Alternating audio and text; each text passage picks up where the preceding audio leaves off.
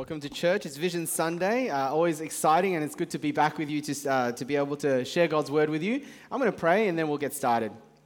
Heavenly Father, we pray that today it would not be my vision, the vision of the leadership team, even our vision. We pray that above all, it would be your vision, your vision for your beautiful bride, the church. In Jesus' name, amen. Uh, it's going to be a bit interactive today, so I'm going to get you uh, in a moment to just with the people around you uh, chat about these two photos I'm going to show you. So, the first, can we get my slides up? The first photo, oh, that doesn't work anymore. First photo is that. What's going on there? Second photo is this. What's going on there? I'll put them side to side. All right, so you see, one and two. Why don't you chat with the people around just for a few seconds? They're not that hard. What's going on in these photos? Go for it.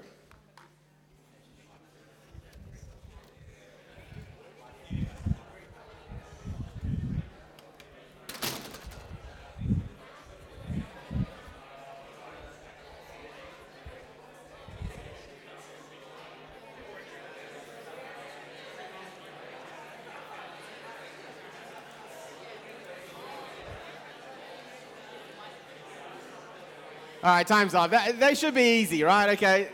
What, what, what's photo number one? What's going on there? It's an Asian party, all right? Because why? Because Asian people leave their shoes outside the door. So it looks like a jolly mess, but it's actually probably because there's a bunch of people in the house. Or that's pretty much a picture of my house all the time because I have four kids, so shoes everywhere all the time. What about the second picture? What's going on there? It's a Greek wedding. Because at Greek weddings, what do they do? They smash plates to celebrate. Now, here's the thing, right? Culturally, if you know about these or if you are in them, like for a lot of people here, the first picture is so obvious because we leave our shoes out the door. We understand what's going on. Probably for more of us, uh, we've never experienced a Greek wedding. We might have heard about it. And so you're not really sure what the second picture is about. It's a celebration, it's a wedding. These are cultural differences and we know what that's like. So today we're going to talk about culture. So, what is culture? What is culture? Well, culture, someone has helpfully defined as the common set of assumptions, attitudes, values, and beliefs and behaviors of a particular group of people. And of course, it's most often seen in national or ethnic groups of people. Uh, so, apparently, in, in, in Central Asia and the Middle and some parts of the Middle East, hospitality means something totally different to what we're used to. Like in those countries, you could be a complete stranger and they would not just invite you to their home to have a meal with them, they would give you the best food. They have one lamb that they own as a family, and you're a complete stranger, they would slaughter that lamb to feed you. Like, can you imagine that? But that's normal culture for people of uh, certain parts of the world. Or who's heard of the term islander time? Or I call it Malaysia time. Anyway, um, not quite the same. But islander time, if you know people from the Pacific Islands, they have like, you're like, why are they always late? And why do things always go over time? Well, quite frankly, it's because Pacific Islanders don't look at time the same way as we do. They're happy for things to start late. They're happy for things to go way over time. That's why we call it Islander time. Again, cultural things. But here's the thing though culture is not always easy to identify. And so many people who live in a dominant culture will think everyone else is different, but this is just the way we do things around here. And they forget that there are actually a lot of cultural things about how they do things. That's why culture is not always easy to identify. Or someone once called culture the silent language. Right? It's a silent language. Everyone speaks it in a particular group, but they don't speak it out loud. And so sometimes it's not easy to notice.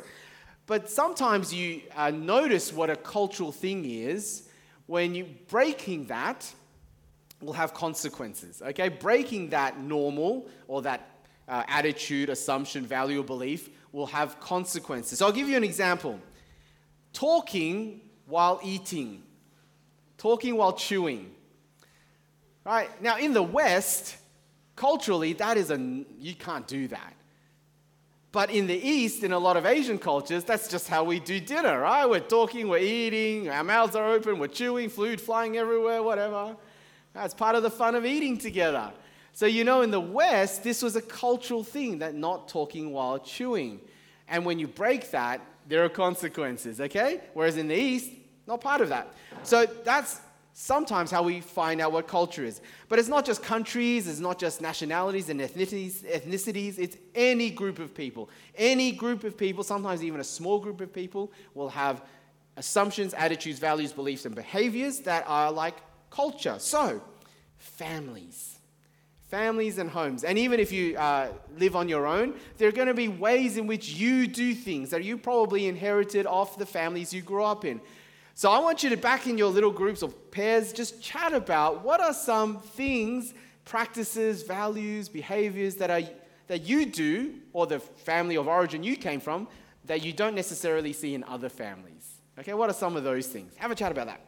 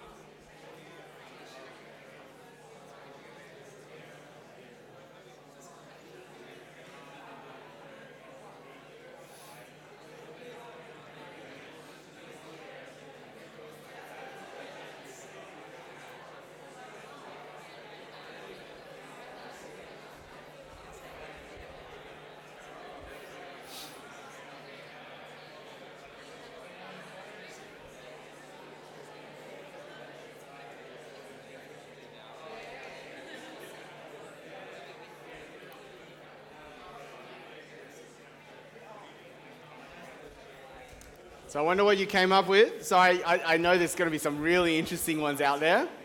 Uh, hey, anyone, anyone want to dob in one? Maybe one that you said or one that someone else said? Just any, any kind of particularly quirky, unique ones. I'd love to hear it. What are some of those? Anyone? Anyone brave enough? The red's not offering one. She's just. yes, Trevor. Ali likes to put the dishes in the sink, but I hate it. So I only put it on the side, so I don't have to. Oh, okay, so so the, so in your family, you wouldn't have put it um, in the sink, the dirty dishes, and uh, in her family that she's from, obviously they put it in. You would put it on the side. Yeah, that's one one difference. Other differences? Yes, Brett. On my side of the family, all family events like Christmas, whatever, they're all optional, which means no one comes. Whereas on Annette's side, it's mandatory. Okay. Family events, are they optional? Are they mandatory? Um, meal times is another classic one. Like some families, like we all have to be there eating together around the dining table. Other families, like eat in front of the TV in your rooms, wherever, doesn't matter. Okay?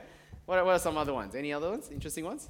Yep, Anson? I'm not sure it's exactly unique, but my family, if you don't let grandma know by 2 p.m. that you're not here for dinner, you're not going out for dinner. Oh, okay. You've got to let grandma know by 2 p.m. or you're not going out.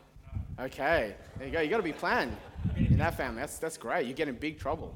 Yeah. Um, apparently, in some traditional Italian families, uh, the, uh, the daughters aren't allowed to get married until the oldest ones have been married first. So if you're daughter number two or three and daughter and your big sister hasn't been married, you're not allowed to get married. Wow, that's pretty harsh, hey? Okay, um, but it's not just families, right? Uh, companies have culture. You've moved companies and moved jobs. They have different kinds of culture, different practices and values. Schools have different cultures. Universities have different cultures. And of course, churches. Churches have different cultures, and that's what we're here to talk about. And you really notice that when you are new or when you are visiting another church, you pick up that there are different church cultural, different, uh, there are different church cultures. So um, during um, the holidays we just had, I went and visited a church in Taipei, in Taiwan. And in this church, uh, the people up front were all young and good looking. Uh, their clothing was casual, but kind of really stylish, right? Really stylish. Um, the music was full band, there were like lights, it was like a concert, and it was concert loud. In fact, in the first few rows, they would give people earplugs.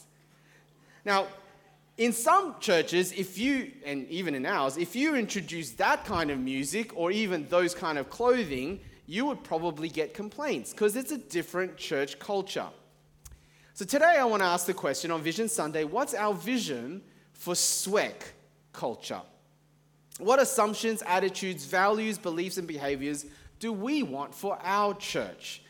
Now, of course, they need to be biblical and godly because you can't have cultural elements that are sinful and disobedient. And there, there's some are, and some are in churches, in our church even, that you don't want, right? Uh, some churches will have a real culture of gossip, or maybe a culture of bullying, or a culture of arrogance, or a culture of favoritism. You, you don't want them. But it's more than just avoiding the negative, right? Positively, we want to aim for distinctive and specific things that really can be us, be us as a body of Christ. And they may be quite different to another good church that might be meeting somewhere else down the road, perhaps. And so, obviously, there are common values such as uh, love for one another, or valuing the Bible, or prayer, or being welcoming and caring. They're all great values.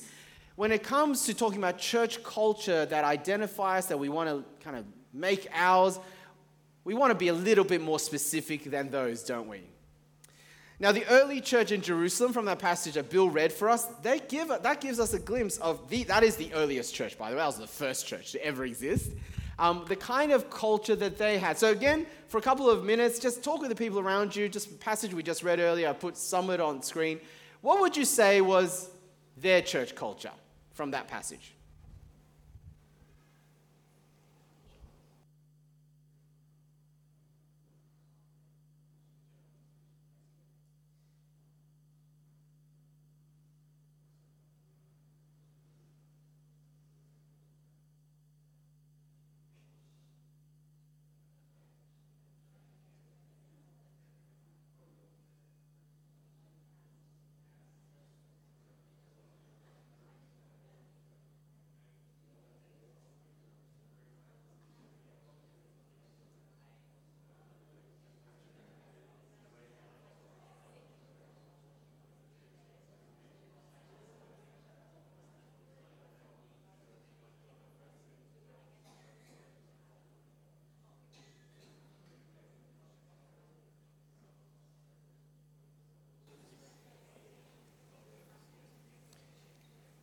You probably noticed a few things that are quite obvious, yeah?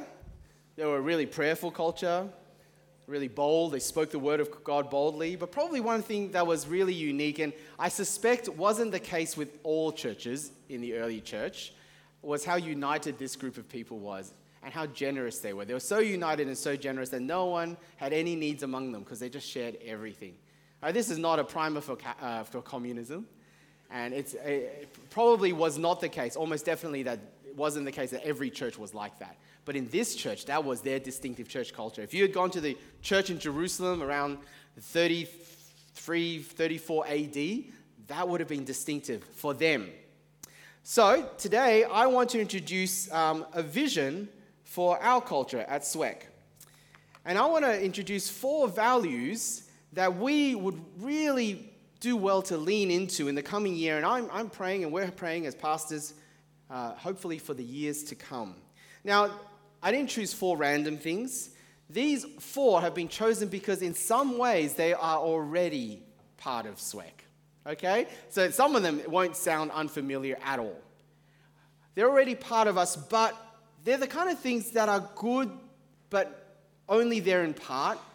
And we'd really want to fan them into flame even more so that they actually become just the way we do things around here. So when people come to SWEC, they notice these distinctive things about us, about SWEC. So I've made four things and I've made them short and specific and memorable. And I'm hoping that you can remember them even just from today. All right, so what are they? I'll just run through them first and then we'll go through them one by one. So the first one is this head, heart, and hands. Ah, you've heard that before. I would say this all the time. Informed by the word, transformed for the world. The big, the big stuff is the important one that to remember head, heart, and hands. The next one is partners, not passengers. Because in church and mission, everyone gets to play. The third one is this God's heart is our heart. And that's for the neighbors, the needy, and the nations. And the last one is Jesus is worth it because we want to hold nothing back in living and giving. Okay, I'm going to go through them one by one, and I'm also going to show you an example from a first century church that sort of embodies it. All right, so let's go. The first one head, heart, and hands. And this one is about how we value the Word of God, informed by the Word, transformed for the world. And a really good example of this one is the church in Thessalonica, which is in modern Greece. But it's 1 Thessalonians. Have a look there with me. Paul says, We always thank God for all of you, continually mention you in our prayers. We remember before our God and Father your work produced by faith, your labor prompted by love, and your endurance inspired by hope in our Lord Jesus Christ.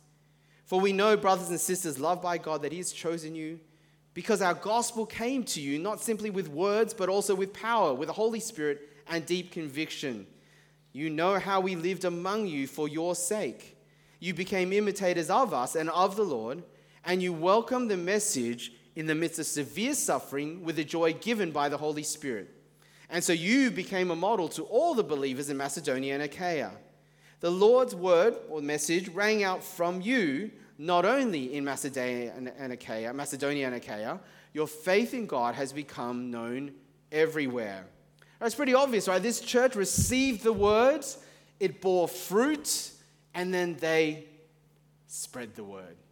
Yeah, this is a church that took God's word seriously, head, heart, and hands. See, we do not want to be a church that is just intellectual at the expense of deep affections. We don't want to be a church also that's just emotional, but gullible and intellectually shallow. Or to have lots of knowledge and feeling, but have no change or social action or lots of social action. But like some churches and organizations that started well, they've got the social action part, but they're not even biblical anymore. Right? As SWEC, we want to take head, heart, and hands seriously. So, firstly, we take head seriously. And by the way, don't take this for granted. Right? That we take understanding and knowing the Bible seriously. Do you know, if you, especially if you came to Catalyst Conference, which was just the last few days, if you've been through some of the stuff in Catalyst Conference or you know, other equivalent conferences, do you know you would probably know more about God's word than many pastors in some countries do? Right? We, we have the privilege and the, the kind of training that some pastors in, country, in some countries would just die to have. And, and ordinary believers get to have it week in and week out and through things like conferences and books. So don't take that for granted. Right? The head side of things. Now, that I'm not going to have to go on about because that is probably pretty easy for us in our particular kind of Christianity in Sydney. But we also want to take the heart seriously, don't we? We, we want to never shy away by, uh, from being deeply affected by the Word of God. And we want to be able to experience and express the emotions that come with knowing God's Word. Emotions like joy, or compassion, or grief, or indignation or being deeply moved by worship and by the Word of God and by each other. Because information alone never transformed anyone. For transformation to happen, it's got to go deep into our hearts, affect our desires and our wills. So, heart. But it also must translate into transformed hands. See, like the Thessalonians, the word needs to impact us and go out from us. Yeah, the world doesn't need more Christians with just a lot of knowledge or just a lot of emotions. It needs Christians to be the hands and feet of Jesus. Now, I'm not telling you anything you don't know. In fact, head, heart, and hands is probably the one that you've heard the most from, just by and by. But I want to apply it personally and then apply it corporately with us. So, personally, have a think about this. I think we all lean naturally towards one or two of those, but probably not, no one here would lean equally towards all three, right? Think about it head, heart, and hands. Which one do you, which one or ones do you lean more towards? Which means there's at least one or two that you will naturally neglect. Yeah?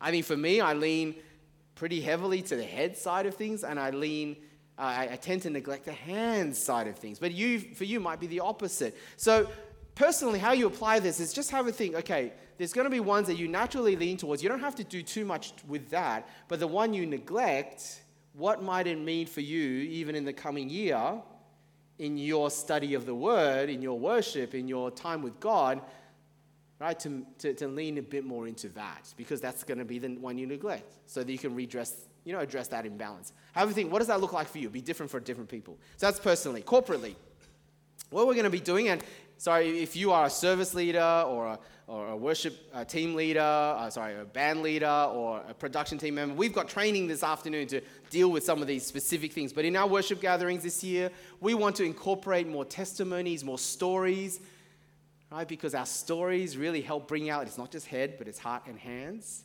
We're going to be encouraging more time for response after the sermon. It could be simply chatting with the person next to you, praying together or something. But we want to do that in, our community groups here, this year. We're also going to, right, help the group leaders develop more time so that you don't just have a Bible study, as important as Bible study is, but that the time you have together as community group, there'll be a lot of time helping each other apply God's word speaking about the things that are on our hearts and praying for each other and allowing God's word to transform us and go deep into us and not just be an intellectual exercise of understanding a passage better. So we're going to do that in our community groups, which means, by the way, if you're not here regularly on a Sunday, if you're not in a community group, oh, you're going to really miss out. So please join. Let Pastor Marshall or um, Stephen or Brett know if you aren't part of a community group. Okay, so that's head, heart, and hands. That's pretty easy to remember. So, next one though partners, not passengers. Partners, not passengers. Now, for this one, I'm going to give you a Bible passage of a church, but this is a church you don't want to be like, okay? This is a negative example. Now, the passage is positive, uh, but it's from 1 Corinthians, and the reason why I say it is because when Paul wrote 1 Corinthians to the church in ancient Corinth, he wrote it because they're not like this and they ought to be like this. All right, but what does he say? Look, at, look there with me 1 Corinthians 12. Just as a body, though one, has many parts, but all its parts form one body, so it is with Christ. Skip ahead to verse 15. Now, if the foot should say, because I'm not a hand, I'm not a hand, I don't belong to the body, it would not for that reason stop being part of the body. And if the ear should say, because I'm not an eye, I don't belong to the body, it wouldn't for that reason stop being part of the body. If the whole body were an eye, where would the sense of hearing be? If the whole body were a ear, where would the sense of smell be? But in fact, God has placed the parts in the body, every one of them, just as He wanted them to be. If they were all one part, where would the body be? As it is, there are many parts, but one body. And then verse 26 if one part suffers, every part suffers with it. If one part is honored, every part rejoices with it. Now you are the body of Christ, and each of you is a part of it. As I said, it's clear from the rest of this letter, 1 Corinthians, that the church in Corinth were actually the opposite of what Paul commanded, okay? Because they were not a church where everybody got to play. They were a church where only some got to play, and they made others feel left out or they looked down on others. Now, thankfully, SWEC is not like that. It really isn't. But even in our church community, not everyone gets to play, do they? Not everyone is a part and knows their part in this body. And, but it may be due to other reasons. See, maybe you're a passenger because that's all you've ever known from church life. Or maybe you're a passenger and you didn't used to be at the church you used to go to, but as you've come to this church for one reason or another, you've just kind of settled into just being a passenger. Or maybe you were involved in this church and you just kind of think, nah, just I want to be a passenger again. Right? For whatever reason, right? You just got used to being a passenger or you're in passenger mode. See, church is not something you come to, and it's not a body that you are a vital member of. That may be the reason why you're not part of uh, this picture of everybody gets to play. Or maybe for you, it's you just don't know how to get involved. You don't know what part you can play. Maybe you feel like you're not gifted enough, or you're too young, or you're too old, or you're too new. But for whatever reason, at SWEC here at 11 o'clock, not everyone is playing. So let me again apply this personally and then corporately. So, personally, if you are a passenger or have decided you just want to be a passenger again for whatever reason, let me encourage you uh, lovingly, for your sake, as well as for the sake of our culture as a church, what is just one little step you can take this year? to be an active member. It doesn't have to be up front, it doesn't have to be visible. Right? But what's one step you can take to be an active member? Because the body has many parts, but every part has got to play its role. So volunteer, have a go. Come and talk to, again, Pastor Marshall, Brett, Stephen, your CG leader, and say, hey, I don't know what I can do, but I, would like to do something. How can I be involved? Or how can I be involved again? So that's personally. If you're currently a passenger, take a step. How about corporately? Well, if you are already an active member, and that's lots of you, by the way, lots of you already serving, serving so much above and beyond, let me encourage you to do this. Think of someone you can bring along with you in your ministry this year. Someone you can bring alongside with you. So, you're on the welcoming team. Just to find someone, maybe someone new, someone younger, and say, hey, you know what? Next week, just come a bit early with me and let's greet people together. You're on the sound desk in production. Hey, you know what? You, do you want to have a go at doing this? Yeah? Uh, you're uh, leading a, a community group.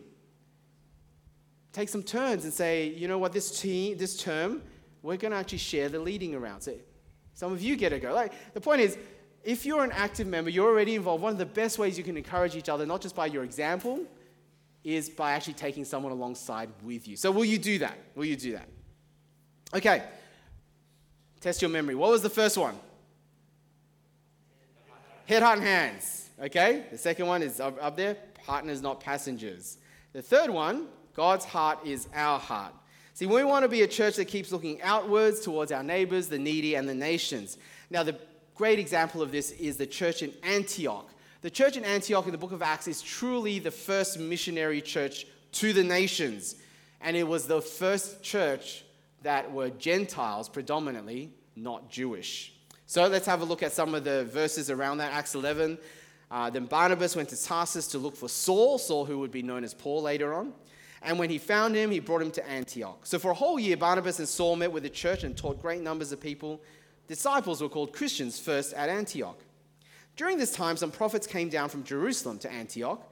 One of them, named Agabus, stood up and through the Spirit predicted that a severe famine would spread over the entire Roman world. This happened during the reign of Claudius.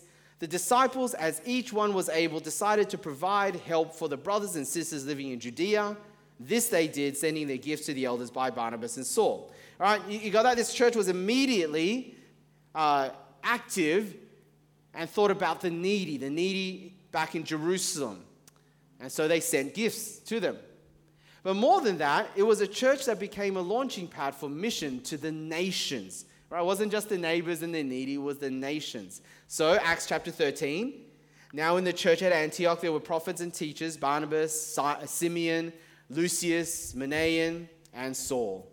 While they were worshiping the Lord and fasting, the Holy Spirit said, Set apart for me Barnabas and Saul for the work for which I have called them. So after they had fasted and prayed, they placed their hands on them and sent them off. It's not exaggerating to say without Antioch, we would not be here. Without the church in Antioch being mission minded and nation minded, there would be no Christianity beyond Jewish Christianity. Now, again, if you've been part of SWEC for any amount of time, you'll know that this is a real big feature. Global missions is a real big feature. Reaching unreached people groups, a real big feature of what we do and who we send. But this year, we need to take that a step further. And we need to take that a step further because, in the grace of God, the people that we've sent and the people that we can send in the future, quite frankly, we need to meet their financial needs, right, a lot more. currently, what happens is this uh, there is a percentage, a 10% from our general budget, general giving that goes towards our mission partners. And for the last 15 years, that's been okay.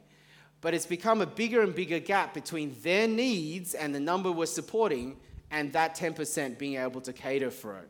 Now, we're going to speak more about this next week because we're going to hear a, a, little bit more about the biblical um, principle and advice towards giving and giving in general, as well as giving more specifically.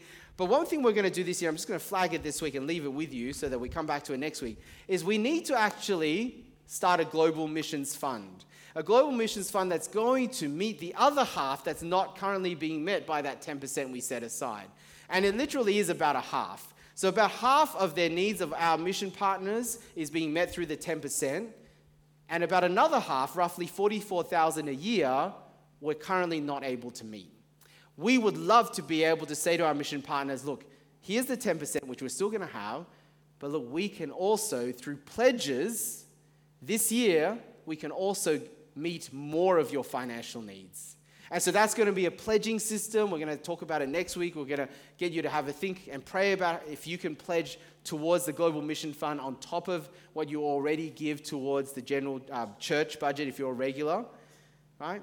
But the point is, this will enable us to be able to reach the nations better, not just now for the people we support, but God willing, for more of you, as some of you, God will call to reach the nations. We want to be able to send you. But if we keep working on just the 10%, right, that's going to be very hard to send all the people we want to send. So there you go. I'm going to leave that with you. and we're going to talk about it more next week. But God's heart is, of course, also for those who are much closer than the nations around us, uh, the nations outside of us. So it's the neighbors and the needy. Now, it's a great thing because SWEC Kingsgrove, you guys are um, getting involved in food distribution this year and ESL teaching. Over in Bankstown, we have ESL teaching. We also have the Lunar New Year stall. Um, there are ways to get involved, to be a light for Jesus to neighbors and needy. And I hope you're involved in that corporately. But personally, what's one way you can apply this? God's heart is your heart. How can you apply this? Here's a really helpful way of thinking about it that I've been challenged by. It's simply to pray that God will give you different eyes to see. Pray that God's heart would be your heart. It's, it's ultimately a heart change thing. And that involves looking with different eyes. And I'll tell you how it works. You see, everyone in our world, including us, including me, we are here for what we can get. And here is various things. So most people live in a particular city, in a little particular suburb, in a particular neighborhood because of what they can get out of it because of the schools or the security or because of the wealth or because of the house. It's what you can get. You visit the certain shops because of what you can get. You are part of different schools because of what you can get the marks, right? The degrees in universities. you you choose to go to particular companies because of what you can get your money, your career. And then you'll move schools, move suburbs, move companies because, well, this no longer gives you what you want. But our whole mindset everywhere we are, isn't it naturally? What can I get? What if we had God's heart? And we stopped asking only, What can I get? but what can I give? You see, God doesn't get involved in any part of our world because what He can get, it's always what He can give. And so imagine if you stop thinking about your company as just something you can get as much career and money out of, but people that you can invest in, or schools, or your neighborhood. You go to the shops down the road. It's not just what you can get, but these are real people created in the image of God. How can you give? Or your city, or your suburb, or Kingsgrove. Not just what you can get, but what you can give. I need that. Like, I'm so selfish, right? And probably you are too. We, we check out when we don't get enough. We move schools, we move churches, we move suburbs because we don't get anymore. But what if we started thinking, no, not what I can get, what I can give? Let's just start with that. Now, the practical implications of that, well, God will work it out. Right? Pray that God will give us that heart. What can I give? And because God's heart is for those who are outside, we need to be a church where it's normal to send and to give our best, even when it costs us. So that'll lead to my next one. But by way of recap, what was the first one again? Head on hands. Second one, partners, not passengers. Third one, God's heart is our heart. Last one, and the most important one, Jesus is worth it. Jesus is worth it. And the best example of this are the churches in the region of Macedonia, uh, which, if you um, have read the book of Philippians, includes the church in Philippi. But look what Paul says about these people. Amazing churches. And now, brothers and sisters, we want you to know about the grace that God has given to the Macedonian churches in the midst of a very severe trial, their overflowing joy, their extreme poverty welled up in rich generosity. For I testify they gave as much as they were able and even beyond their ability. Entirely on their own, they urgently begged us, is the word, begged us for the privilege of sharing in the service to the Lord's people. That's giving financial aid to the famine people in Jerusalem that we talked about earlier. These were poor churches, they had nothing. And they said to Paul, I know we haven't got a lot, but please, please allow us to give. Let us give. And so this last one is the most important because it gets at the heart of the gospel, doesn't it? It's all about Jesus and what it means to be in relationship with Jesus. Because if we have God's heart, it'll be costly. If we want to change our culture, it'll be costly. But we always want to remind ourselves that Jesus is worth it. 100%. Absolutely always worth it. And why is Jesus worth it? Well, look at 2 Corinthians 8, verse 9. For you know the grace of our Lord Jesus Christ, that though he was rich, yet for your sake he became poor, so that you through his poverty might become rich. Why did the Macedonian churches give out of their poverty? Because they knew Jesus and they knew that Jesus did that and they knew that Jesus was worth it. Next week, when we talk about the Global Missions Fund, remember it's not instead of your support for the church that you belong to, it's on top of that. Why would you do that if you're already generous and give generously? Why would you even consider? By the way, it's not compulsory. No one's going to check up on you. But if you wanted to, why would you? Why would you do that? Overflowing above and beyond generosity. You would only do that because you knew that Jesus was worth it, right? Or moving from being a passenger to a partner. Taking that step is going to cost you time and energy. A lot of ministry with people, quite frankly, can sometimes break your heart. Why would you do that? Because Jesus is worth it. Or really going deep into God's word, whether it's head, heart, or hands, so that none, no aspect of my life becomes unexamined, uncommitted, untouched by God and His word. That will be painful because you can't be complacent. You can't be doing this solo either. You got to do it with each other. Why would you even consider doing that? Because Jesus is worth it. As you know, uh, we've had a lot of weddings in our church community recently. And even the last year, we've had multiple. And let's, let's be honest, especially if you've been a groom or you've been a groomsman. Honestly, guys, it's so much harder for the bride, isn't it? The day of the wedding, preparing. Like, it really is. Like, let's be honest. Um, on the day of my wedding, wedding was at 1 p.m. I stayed over at my best man's house. We got up at like 9. Then we went to the golf range and hit 50 balls. then we came back, took our time, had breakfast, brunch, got changed, rolled over to the church. Karen was up at 4 a.m. for a 1 p.m. wedding so that she can get her makeup done and her hair done and all that kind of stuff. And that's usual, and that's almost all the, always the case for the bride. Now, why do you brides do this? Why go through all the trouble? Why is it worth it? It was because every one of you want to look your absolute best. And I can tell you, your husbands or husbands to be, right, they're so grateful that you took the time to do that because I can see their smiles when you're walking up the aisle. There's nothing quite like it when they see you revealed with all that 4 a.m. stuff. That, and, you know, it's worth it because you look radiant and beautiful.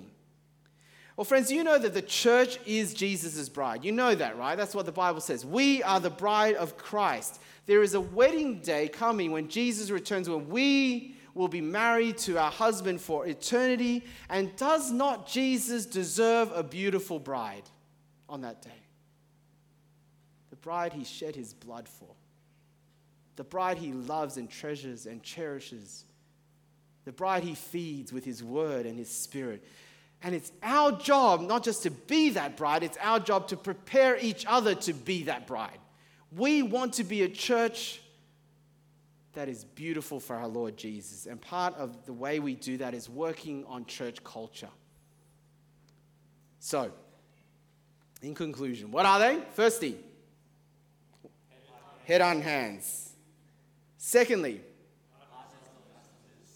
thirdly, God's heart is our heart. And last of all, Jesus is worth it. Let's get ready to sing. Let me pray. Heavenly Father, Thank you for Jesus because he is worth it. Make SWEC the church that values these things not for our own sake, but because you value them.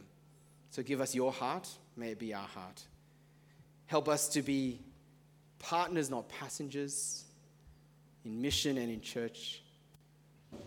And may your word today and every other time we open your word be more than just head, but go deep into our hearts and affects our hands.